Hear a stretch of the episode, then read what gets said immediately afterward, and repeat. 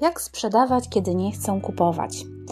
Zdarza się tak, że wychodzisz z siebie, robisz wszystko jak najlepiej się da i nagle zaczynasz wątpić w to, co robisz i się zastanawiasz, co jest nie tak, że nic się nie finalizuje, że robisz ileś tam tych aktywności, a sprzedaży nie ma.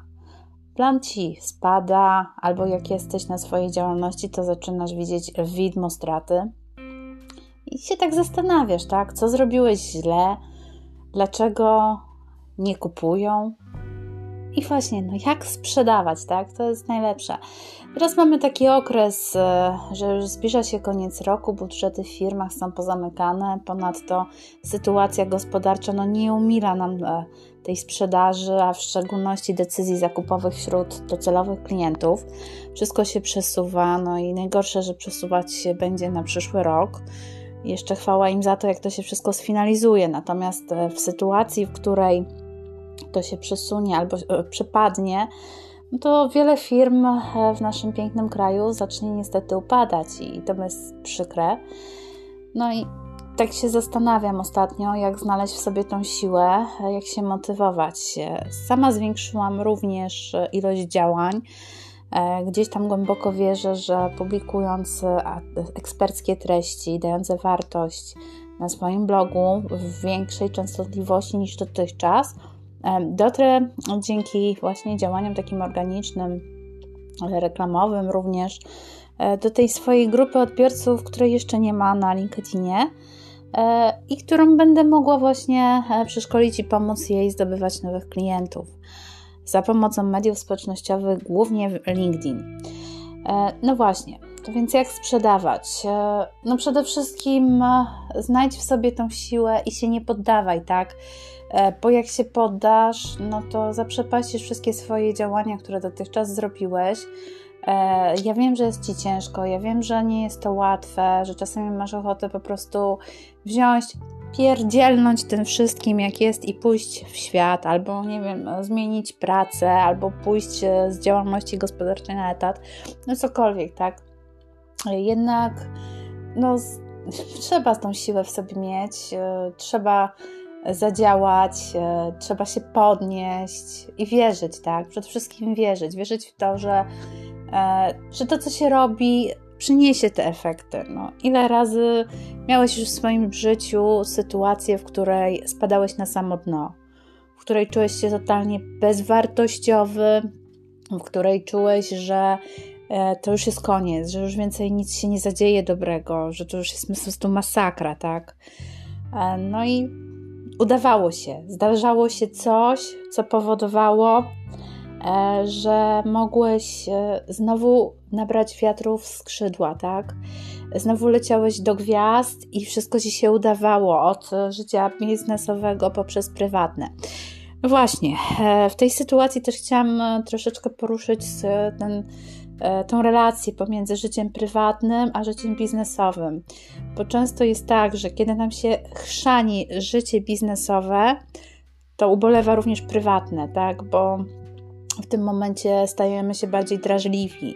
Jesteśmy wewnętrznie rozłuszczeni, rozżaleni, czujemy się niedowartościowani i to się odbija na naszych członkach rodziny, na naszych bliskich, partnerach.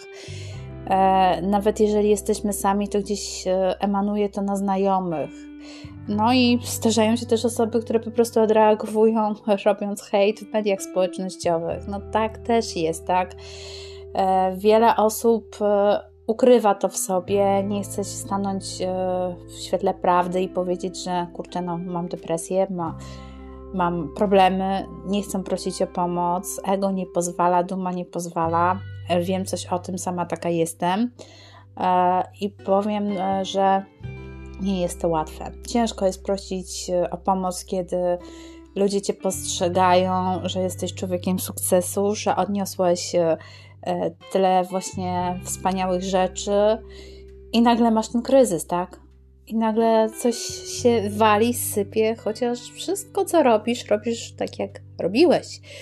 Robisz, nawet zaczynasz bardziej się angażować, bo widząc, że się coś chrzani, to po prostu stwierdzasz, a może ja za mało pracuję. I nagle wstajesz o godzinie 7 rano, a do godziny 22 albo i 23 jesteś w pracy, tak? Z jedną przerwą może na posiłek i jakąś małą aktywnością na godzinny spacer po zakupy, no. I tak wygląda każdy twój dzień, bo za wszelką cenę chcesz zacząć sprzedawać, bo nie kupują, tak? I im bardziej chcesz, tym bardziej zaczynasz w pewnym momencie się też frustrować. I zastanawiasz się znowu z kolei, że przecież przepracowałeś od 7 do 23 albo i dłużej, bo znam takich, co potrafią i do 1 się ze mną kontaktować. Zastanawiasz się w tym momencie tak, przecież jeszcze tyle pracowałem, dołożyłem wszelkich starań, zainwestowałem dodatkowo w reklamę, a nadal nie kupują. Więc jak sprzedawać, kiedy nie kupują? I to jest dopiero masakra. Ja doskonale to znam, ja to też przerobiłam i właśnie dlatego łączę się z Tobą w bólu, jeżeli masz taką sytuację teraz, bo ja też to znam. I największym wyzwaniem jest znaleźć w sobie siłę, żeby następnego dnia wstać z łóżka i znowu działać, bo gdzieś docierać trzeba, bo każdego dnia trzeba dotrzeć do nowych potencjalnych klientów, odezwać się do tych, u których złożyliśmy już ofertę, czy może się akurat zdecydują właśnie. I jeszcze dodatkowo wykonać jakieś aktywności promujące dalej naszą markę, naszą firmę, więc gdzieś, nie wiem, napisać post, uderzyć do jakiejś gazety, tak, no zrobić cokolwiek. Jest to cholernie trudne i nie będę Ci ściemniać, że łatwo jest prowadzić biznes albo łatwo jest sprzedawać w obecnej sytuacji, bo łatwe to nie jest. Są fluktuacje, tak? Są lepsze i gorsze momenty. U mnie jest zazwyczaj tak, że w wakacje nie odpocznę, po wakacjach mam znaczne spadki. Stąd gdzieś bywa różnie. Oczywiście to też zależy od biznesu. Każdy biznes rządzi się swoimi prawami. Ja ostatnio również rozmyślam nad drugą nogą, w co uderzyć, żeby nie było sezonowości, żeby to było cały czas stałe. No i też wiem z rynku i od swoich klientów, że dużo firm też pocięło koszty, tak? Koszty na marketing, na reklamę, na takie dodatkowe usługi, no bo sytuacja gospodarcza nie rozpieszcza nikogo, nawet największych firm. Mamy kryzys, no niestety inflacja rośnie coraz bardziej. Dziś jak dostałam rachunek od znanego operatora na prąd, to się przeżegnałam, stwierdziłam, przesiadam się na świeczki. Także ten podcast właśnie nagrywam o godzinie 22:13 przy świeczkach, więc jest totalny flow i wiem, co mam Ci powiedzieć. No i co dalej, tak? Jutro będzie kolejny nowy dzień, trzeba się podnieść, trzeba dać z siebie wszystko, no i tak, łączymy się w bólu, tak? Więc wszyscy jedziemy na tym samym wózku, jest trudniej niż było rok temu, pomimo tego, że rok temu zamykali nam kraj, bo teraz jeszcze nie zamykają, ale jest trudniej, ja to odczuwam. Rynek ma jakieś swoje dziwne wahania nastroju, niczym kobieta przed okresem, no i musimy sobie z tym dać radę, no i coś innego nie pozostaje, jak zacząć się wzajemnie wspierać, budować te nasze biznesy dalej, bądź sprzedaż, jeżeli pracujesz na etacie, bo to jeżeli nie teraz, to Ci to zaprocentuje na wiosnę, mam nadzieję odda to z nawiązką, więc mam nadzieję też, że masz jakieś swoje oszczędności, że udało Ci się gdzieś tam coś odłożyć, żeby mieć z czego żyć i jednak pomimo wszystko działać, tak? Bo jeżeli mamy ten dach nad głową, jeżeli mamy co jeść, mamy zdrowie, to ja uważam, że i tak jesteśmy bogatsi, tak? Niż niektórzy ludzie na tym świecie, więc nie można się poddawać i trzeba po prostu działać dalej, tak? Działać, działać i jeszcze raz działać, no nie da się inaczej, chociaż doskonale też wiem, że pieniądze gonią za tymi, którzy nie gonią za nimi, więc Pomimo tego, że jest teraz późna godzina, staram się gdzieś robić w sobie w tygodniu wolne dni, dodatkowo wolne godziny na aktywność w plenerze, na to, co kocham, czyli robienie zdjęć, spacerowanie, oddychanie na świeżym powietrzu, nawet jak pogoda nie sprzyja, no to zawsze można chwilę gdzieś się przejść, potem gdzieś przysiąść na dobrej kawie, przy dobrej kawie. No i właśnie to są takie momenty, w których faktycznie wtedy zaczynają mi procentować działania, które zrobiłam pracując całe dnie, bo jak się nagle okazuje, że kiedy ja przestaję gonić za pieniędzmi, one zaczynają gonić za mną i nagle zaczynają się pojawiać zapytania ofertowe, tak? Ludzie chcą rozmawiać o tym, co robię i jak mogą ze mną współpracować, więc to jest taki śmieszny paradoks, to, że im więcej pracujesz, tym bardziej tą energię pieniądza blokujesz, a jak zaczynasz luzować, masz totalny luz, high life, tak, gdzieś tam mówisz, ach, chrzanie to wszystko, robię sobie wolne, nagle zaczynają się odzywać ludzie i wszystko idzie w dobrym kierunku, tak, także też polecam Ci czasem, że jak za dużo pracujesz, po prostu zbastuj, olej wszystko tak jak jest, idź do przodu. Zrób sobie wolne, to co lubisz, to co kochasz, w ogóle zamknij ten interes. Jeżeli pracujesz na etacie, to masz troszeczkę gorzej, natomiast zbastuj, tak? Bo ja pracując kiedyś też na etacie, no nie zawsze było łatwo i fajnie. I też to pamiętam, że były takie tendencje, że blokowało się wszystko nagle, tak? Ja się zaczynałam frustrować, szef mi dokładał, no bo oczywiście trzeba statystyki sprawdzać, tak? Aktywności, więc człowiek cisnął, więc zaczynałam po prostu już umawiać się byle gdzie, byle z kim, byle po prostu wyjść z biura, pojechać do klienta, posiedzieć, pogadać, a przy okazji wykorzystać tą chwilę i się gdzieś przejść, tak? I wtedy nagle zaczynało się to odmieniać. Także pomyśl sobie, czy przypadkiem też nie masz takich doświadczeń jak ja, że im bardziej się spinasz, im bardziej Ci zależy, tym za cholerę to nie wychodzi. A jak olejesz albo masz w nosie, żeby nie powiedzieć, że w dupie to wszystko, to zaczyna wszystko się kręcić. I tak coś też jest. I to jest takie po prostu, nawet czasami w relacjach międzyludzkich, tak? Zależy nam za bardzo na kimś, chcemy, nie wiem, uchylić mu nieba z jakichś przyczyn, tak, bo nie wiem, nam się podoba, bo go lubimy, bo jesteśmy się jakoś w jakiś sposób z nimi związani, tak, chcemy się odwdzięczyć za coś, a te osoby tego nie chcą, tak, albo nie zauważają, nie dostrzegają, nie doceniają, zaczynamy się frustrować. Tak samo jest właśnie ze sprzedażą, no. Właśnie, o, dobra analogia, tak? Ze sprzedażą jest jak z miłością, jak z relacjami międzyludzkimi. To jest właśnie to, że im bardziej nam zależy, tym mniej to się udaje. I właśnie może czasami warto odpuścić, no i pójść gdzieś, uwolnić myśli. Uwolnić myśli, zrzucić ten stres z siebie. No, jedni lubią malować, inni lubią robić zdjęcia, jeszcze inni lubią uprawiać aktywności fizyczne.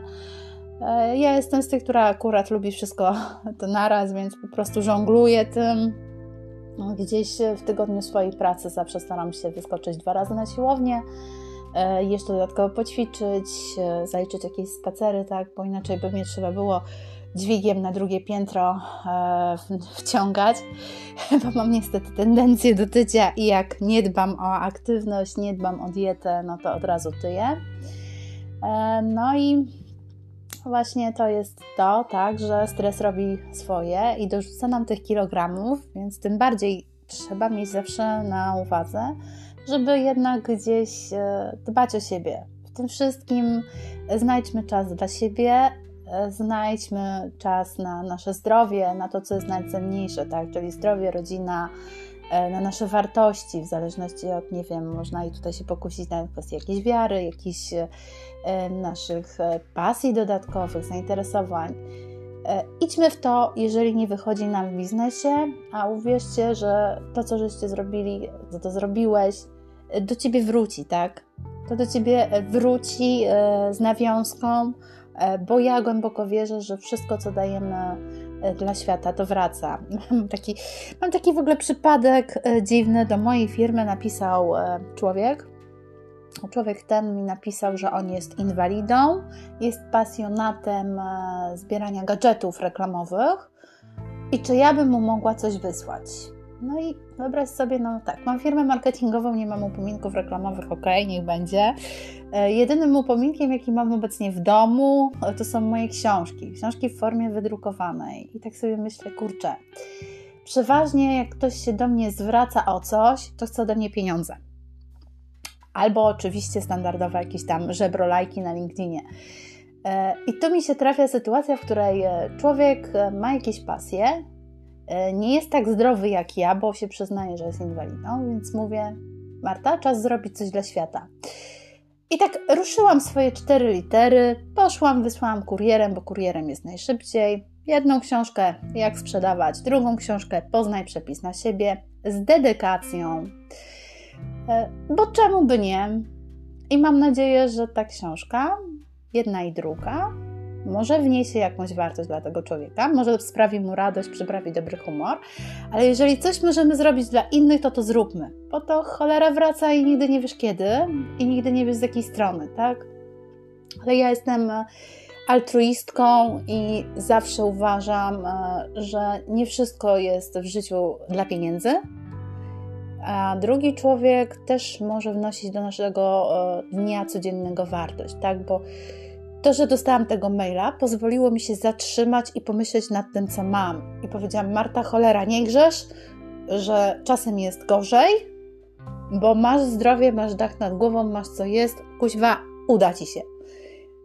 I trzeba pomagać innym i jestem tego zdania, że pomimo swojego biznesu, pomimo swojego rozwoju, pomimo gdzieś tam sukcesu, które udało mi się osiągnąć i które następne mam w planach, jednak nie zatracam się w tym swoim jestestwie i patrzę jeszcze na drugiego człowieka i chcę mu pomagać, tak? I mam nadzieję, że również kierujesz się w życiu jakimiś wartościami, nie tylko związanymi z pieniędzmi, bo pieniądze to nie jest wartość. Pieniądze to jest po prostu nabytek, który dzisiaj masz, a jutro go możesz nie być. No i kim wtedy będziesz, jeżeli stracisz nagle wszystkie pieniądze? A całe życie myślałeś tylko i wyłącznie o sobie. Tu sobie na koniec odpowiedz sam, czy faktycznie warto jest poświęcać się tylko i wyłącznie w swoim życiu dla pieniędzy i stawiać je na piedestale, bo one dzisiaj są, a jutro może nawet rząd wprowadzić coś takiego, że znikną z banków. Zresztą już znikają, bo inflacja jest taka, że oszczędności topnieją nam w zasadzie z dnia na dzień. I tym właśnie aspektem chciałam zakończyć dzisiejszy odcinek. Zapraszam Cię już do kolejnego. A jak sprzedawać, kiedy nie chcą kupować? Przede wszystkim czasem warto odpuścić i się na chwilę zatrzymać, a sami zaczną kupować. Miłego dnia i do usłyszenia w kolejnym podcaście.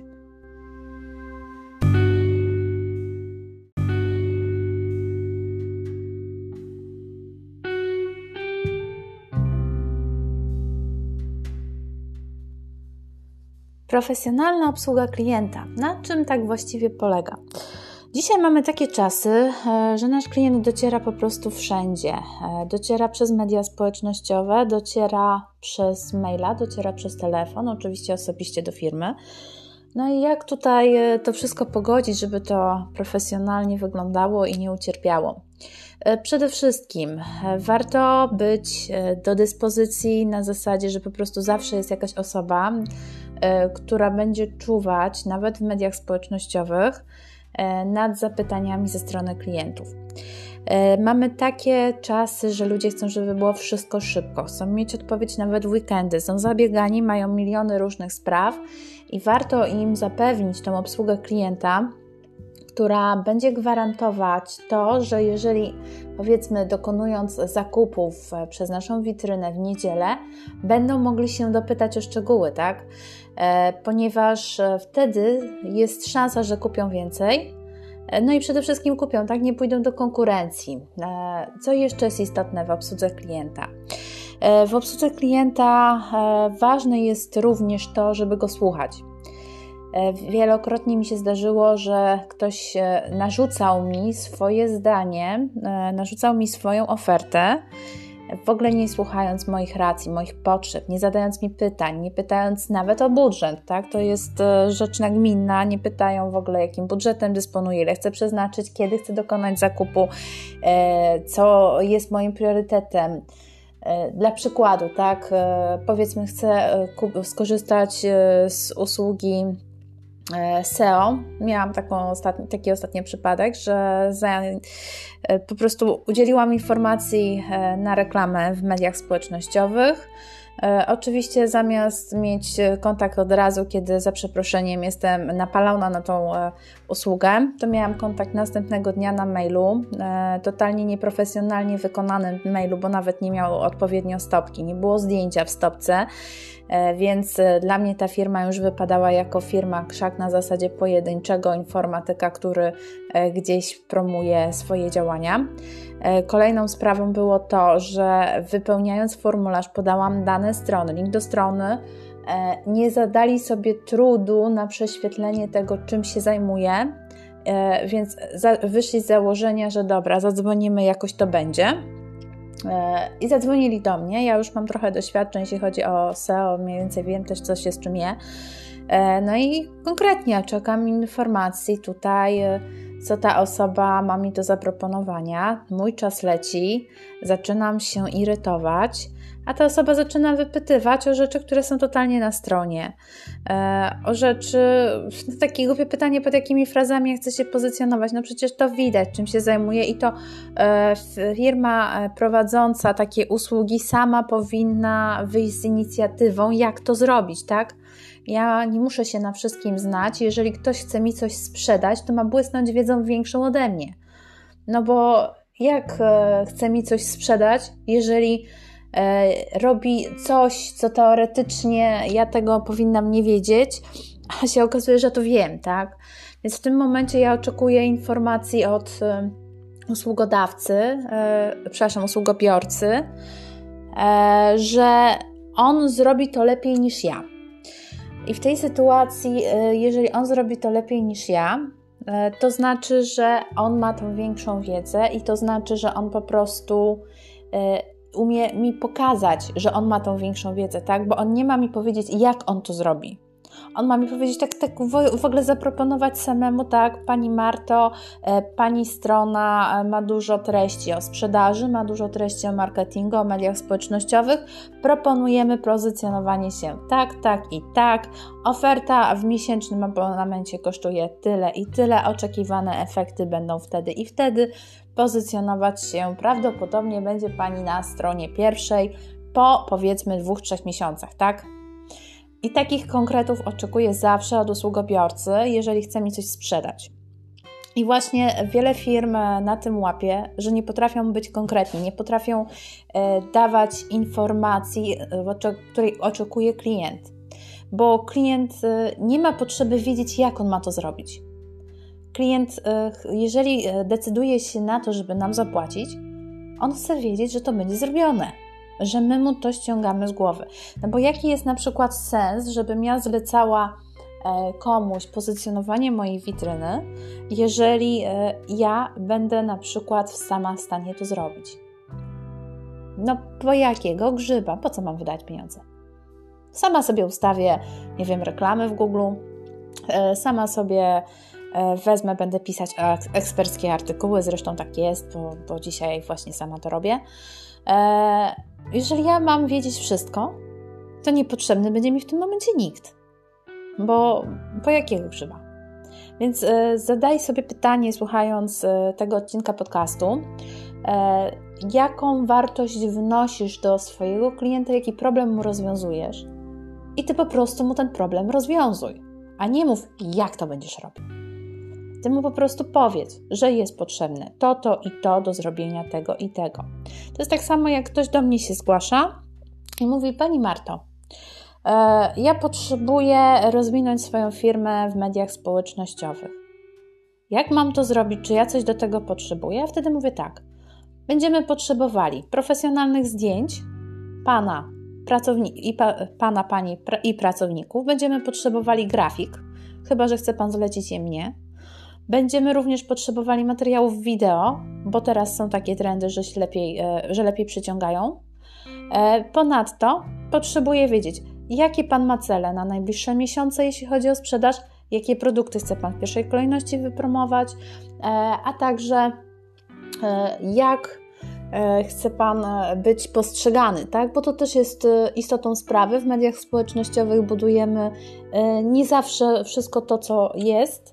Często zatajamy pewne rzeczy, bo to też PR-owo powinno grać dobrze, a ujawniamy to, co chcemy ujawniać, więc ja z klientów wyciągam to, co potrzebuję do tego, żeby dla nich pisać content, prowadzić strategię marketingową, gdzieś tam komentować publikacje, jeżeli się pojawi coś takiego, co będzie, nie wiem, jakieś niestosowne, nieprzyzwoite, jakiś komentarz, bo bywa różnie.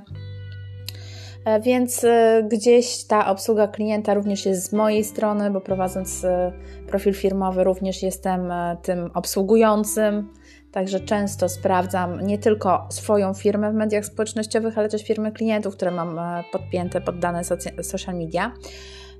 No i właśnie, dalej idąc z obsługą klienta. Maile, wiadomości. Dla jasnej, ciasnej, kto jeszcze w dzisiejszych czasach używa słowa witam? Jakoś tak działa to elektrycznie na odbiorcę. Nie mówi się witam, już nie. Mówi się dzień dobry, mówi się szanowna pani, szanowny panie, szanowni państwo. Ale nie witam.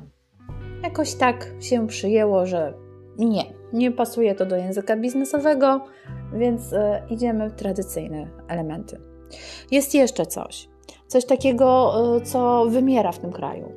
Są to 3 magiczne słowa, które ciężko przechodzą przez gardło wielu Polakom, a wystarczy powiedzieć dziękuję, proszę i przepraszam. Dziękuję za to, że skontaktowałeś się ze mną, za to, drogi kliencie, że zdecydowałeś się poświęcić czas na przeczytanie treści na mojej witrynie. Dziękuję Ci za to, drogi kliencie, że wybrałeś moją firmę. Dziękuję Ci za to, drogi kliencie, że szukałeś tego produktu, gdzie mogę teraz spełnić Twoje oczekiwania. Proszę kliencie, oto moja oferta. Proszę kliencie, oto link do mojej strony.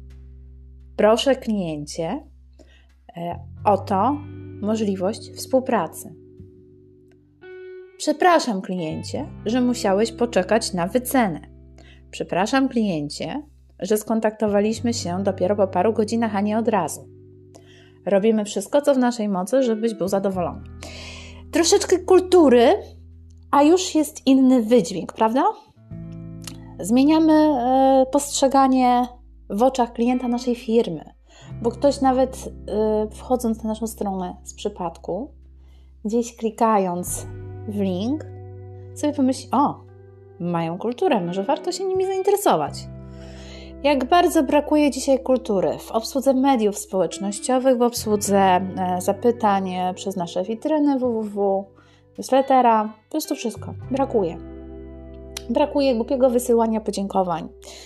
Po prostu brakuje.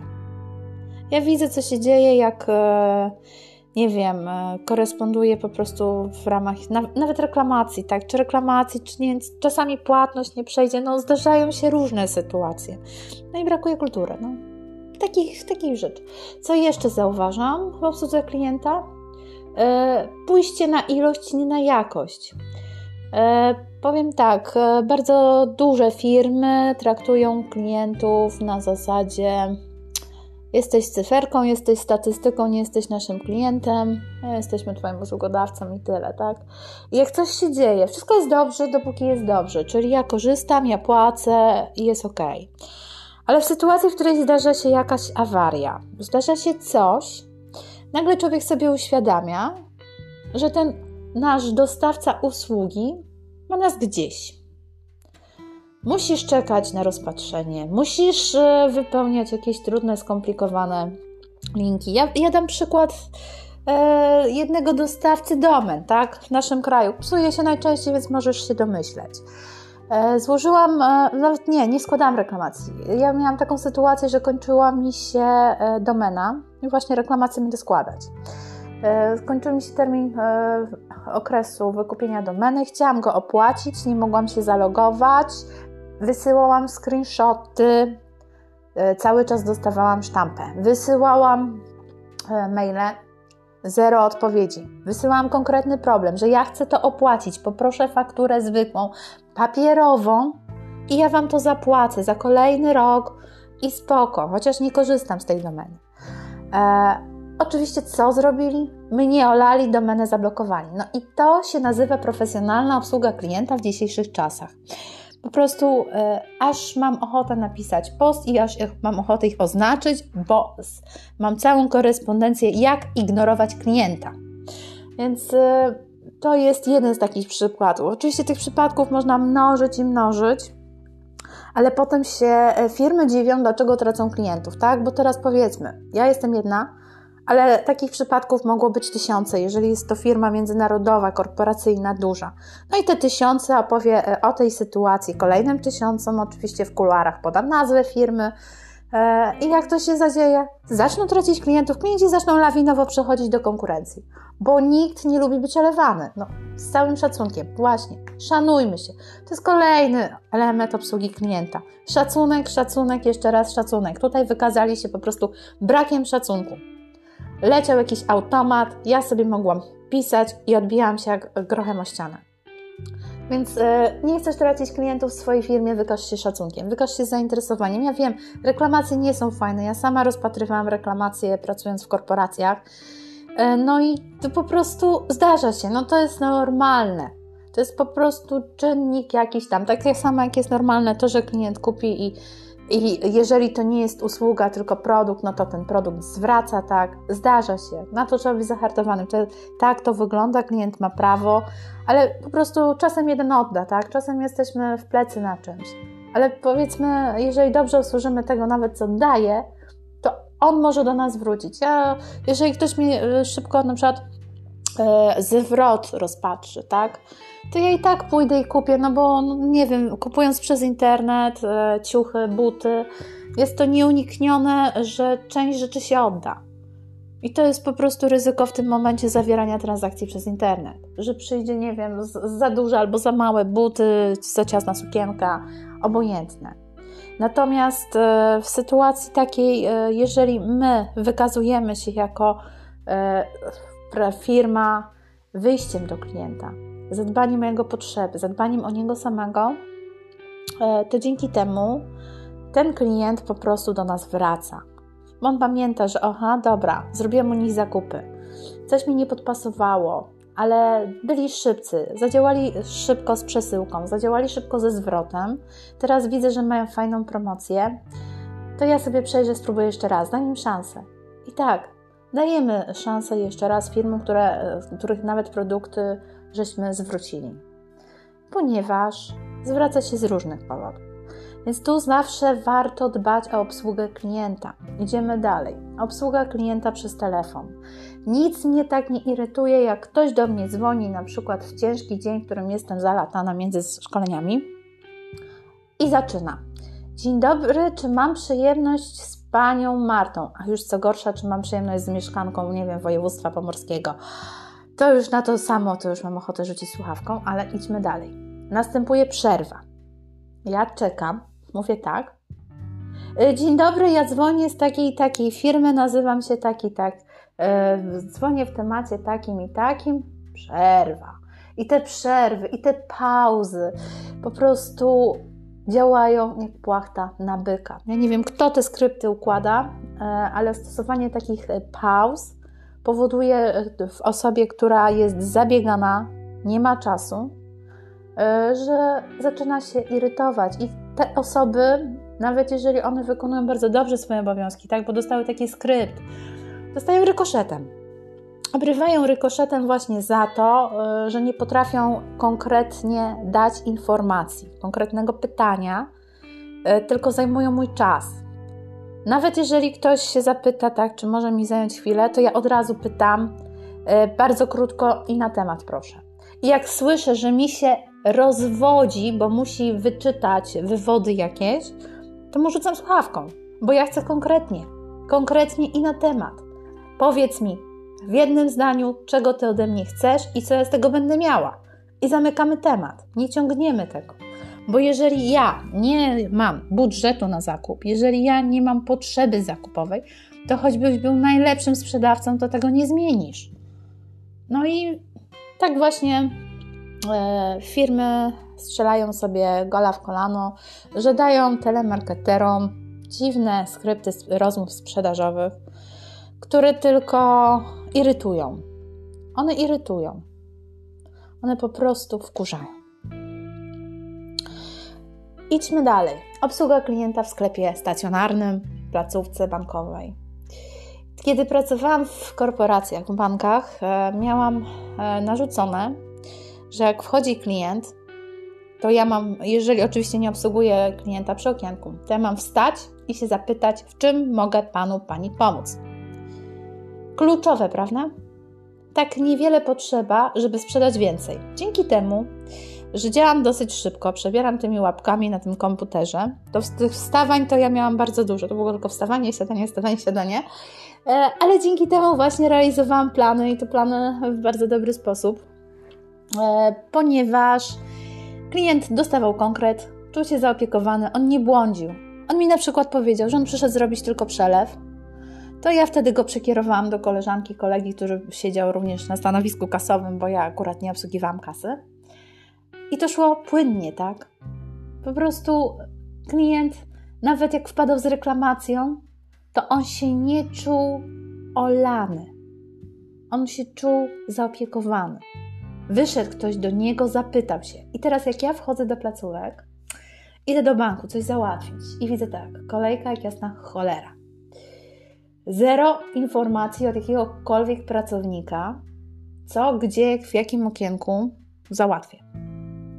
Więc muszę siedzieć i czekać. A wystarczyłoby, żeby w placówce banku osoba, nie wiem, która pełni dyżur, tak nawet umówić, że nie musi to być każdy pracownik, żeby płynnie sobie działali, tylko że jakaś, nie wiem, osoba, która jest bliżej drzwi, dzisiaj pełni dyżur, na zasadzie pyta każdego klienta, w czym może pomóc, tak?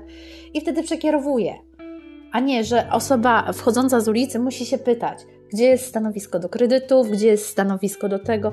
Nie, to ma być w drugą stronę, bo to jest Wasz klient, klient firmy, którym trzeba się zaopiekować. Ale oczywiście też się to olewa.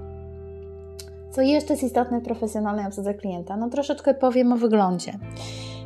Inaczej niech się prezentuje pani kosmetyczka, bo ona może pokazać piękne paznokcie kolorowe, jakiś tam ciekawy makijaż, bo to też świadczy o jakichś tam pewnie jej umiejętnościach i my kobiety patrzymy na to. Inaczej wchodząc do instytucji publicznej, między innymi też do banku, będzie wyglądała ta sama pani kolorowa w okienku.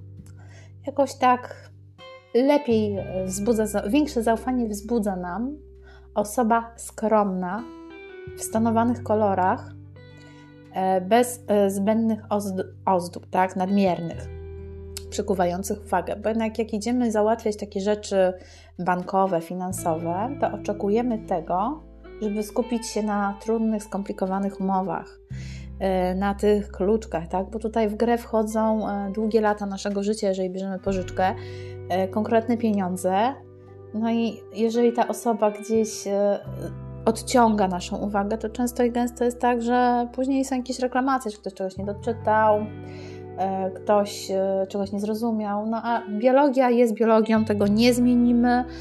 Postrzeganie świata też jest postrzeganiem świata, tego też nie zmienimy. Każda interpretacja jest inna, każdy ma inne poglądy, podejście i tu zawsze polecam rozwagę. Bardzo fajnie też oczywiście wyglądają gdzieś tam stroje firmowe, jakieś emblematy, logo na marynarkach czy w jakichś koszulach, tak?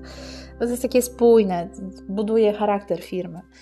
Natomiast w sytuacji, w której byśmy wstawili panią kosmetyczkę, która naprawdę pięknie wygląda w salonie kosmetycznym, do banku, oczywiście patrząc tylko i wyłącznie na jej wygląd, nic nie mówiąc gdzieś tam o jakichś jej cechach osobowościowych, bo to jest inna rzecz, no to dla jednego, jeden przyjdzie i powie ok, fajna pani, miła pani i w ogóle i nie będzie zwracał na wygląd.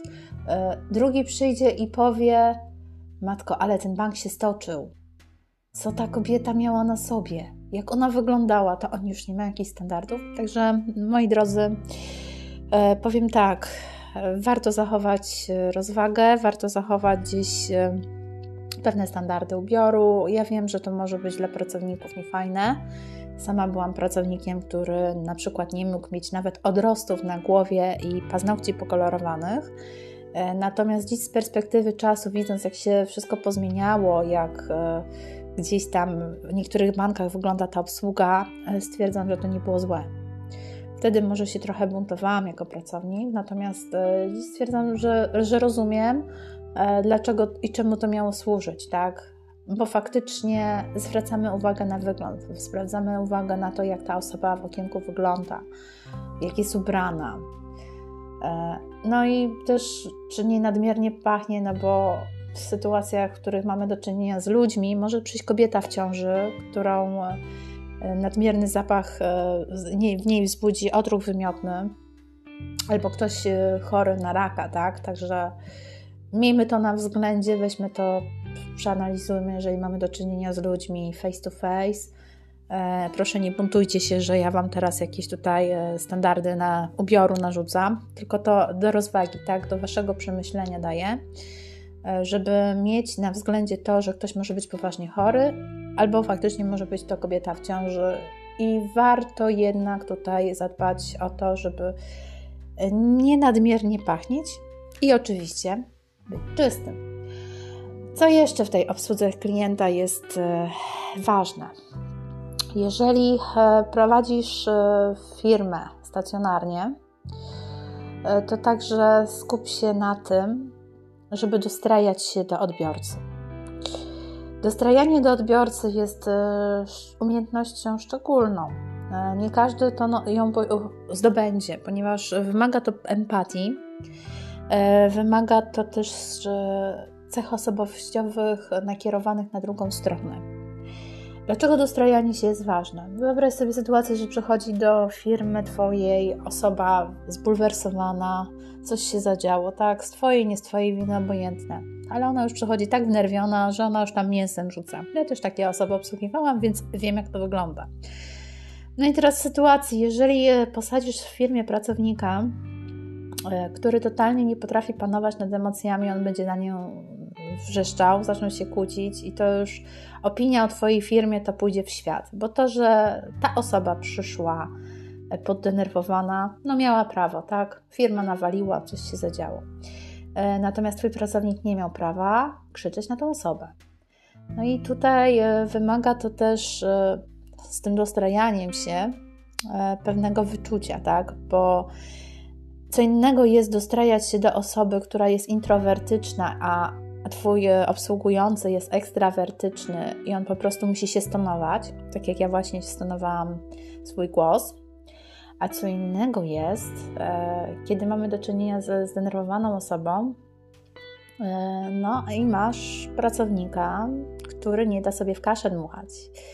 I tutaj z taką osobą warto pracować, warto porozmawiać, że ona po prostu wręcz jej narzucić, tak?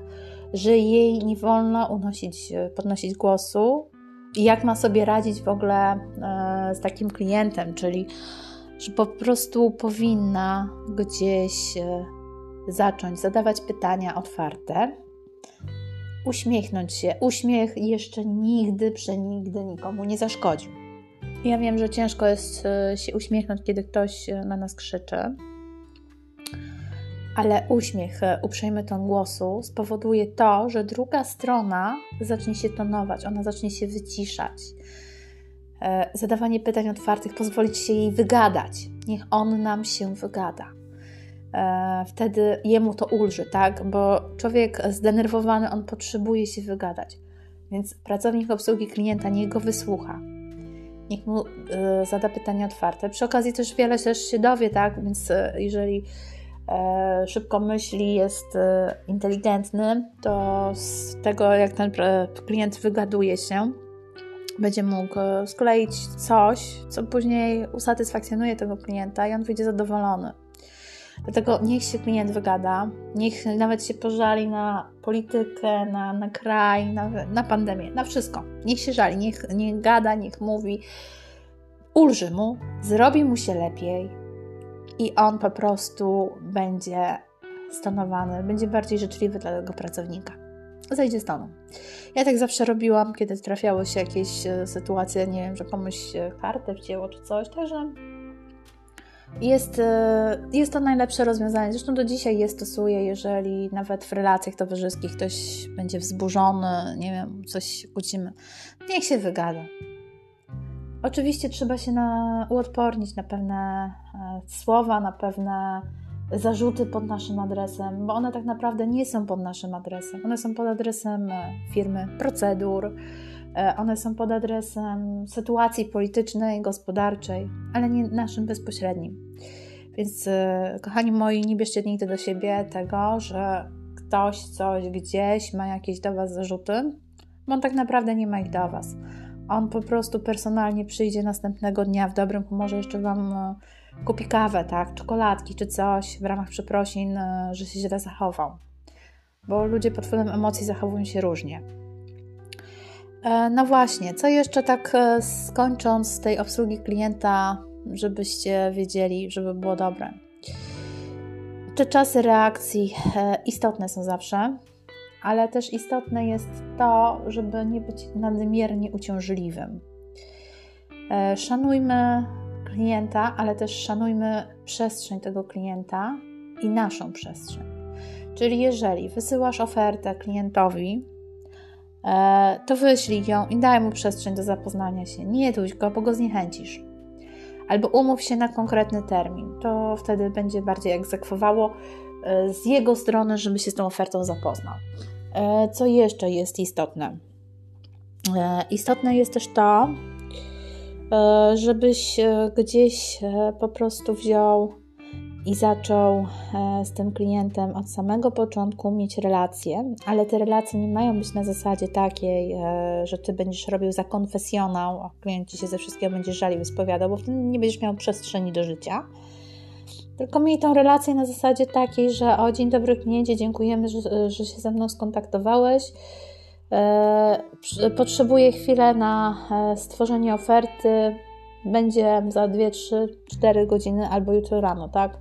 Określamy czasowe, jeżeli nie możesz dać oferty, wycenę od razu, żeby ta druga strona nie interesowała się konkurencją, tak? To się robi po to, żeby klienta, budować świadomość w umyśle klienta naszej firmy, żeby on nie miał czasu zastanawiać się, co robi konkurencja, tylko po prostu umówiłeś się na konkrety, nie udawałeś, że Ciebie nie ma na świecie, tak? Klient się skontaktował z Twoją firmą, po prostu podjąłeś od razu interakcję. No i prowadzisz tego klienta. Prowadź tego klienta, oczywiście pytaj go zawsze o kasę, tak? Jeżeli nie chcesz tracić czasu na robienie zbędnych ofert, obsługując swoich klientów, to od razu pytaj, jaki chce budżet przeznaczyć, albo podaj ramy budżetowe, bo na pewno jakieś kalkulacje robiłeś, bądź robiłaś, odnośnie tego, ile to będzie kosztowało i wtedy jesteś w stanie wyczuć klienta, czy on ma kasę, czy on nie ma kasy, bo szkoda tracić czas na robienie oferty, jeżeli klient nie ma na nas kasy. Ja przeważnie oferty podaję od razu przez telefon, ewentualnie później spisuję klientowi ustalenia na mailu po prostu ile, co za ile, ale wszystko rozpisuję, znaczy wszystko mówię przez telefon, żeby nie tracić czasu, tak? Żeby też nie tracić energii, nie robić sobie jakichś tam planów wobec tego klienta, bo to gdzieś tam w pracy handlowca tak jest, że a już widzimy, że jest klient nagrzany, to już go widzimy, jak nam robi ten przelew, no ale tak nie jest, tak?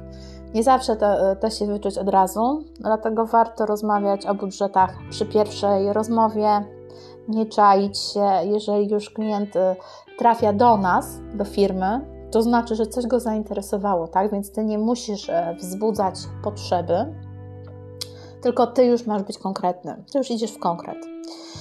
No właśnie, i tym się też różni troszeczkę sprzedaż od obsługi klienta, tak? Typowa sprzedaż to jest kontakt wychodzący do klienta i to my musimy wykreować mu potrzebę posiadania naszej oferty. A obsługa klienta, czyli to, co teraz firmy głównie robią przez media społecznościowe, przez internet, przez płatne reklamy, to jest właśnie to, że wzbudzamy zainteresowanie kontentem w internecie, a klient trafia sam do nas i wtedy my już go po prostu obsługujemy. Więc zmienia się nam troszeczkę tendencja zakupowa, zmieniają się preferencje zakupowe i teraz klient decyzję podejmuje w internecie, i on rozmawia z Tobą, powiedzmy jeszcze z jakimiś 2 firmami, bo gdzieś tam sobie przejrzał, coś go zainteresowało i to on wysyła Ci zapytanie. Dlatego tak ważne jest profesjonalne obsługiwanie klienta, tak ważne jest reagowanie szybko na zapytania, żeby klient nie poszedł do konkurencji. Czy Ci się to podoba, czy nie? Przemyśl to sobie, jak szybko reagować, jak przeszacować swoje maile, swoje oferty, żeby były krótsze, bo klient nie chce za dużo czytać. Jak obsługiwać tego klienta, jak do Ciebie zadzwoni, czyli po prostu w konkretach, życzliwie, istotnie, żeby on nie szukał konkurencji.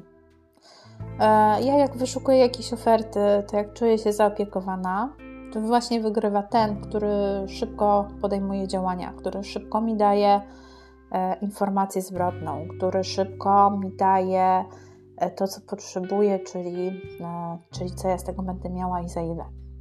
I właśnie tak zacznij pracować ze swoimi klientami, a gwarantuję Ci, że będziesz miał ich więcej i będą zadowoleni i będą polecać Cię dalej. A oczywiście zapraszam Cię do subskrybowania tego podcastu. Będą kolejne odcinki już wkrótce. Do usłyszenia.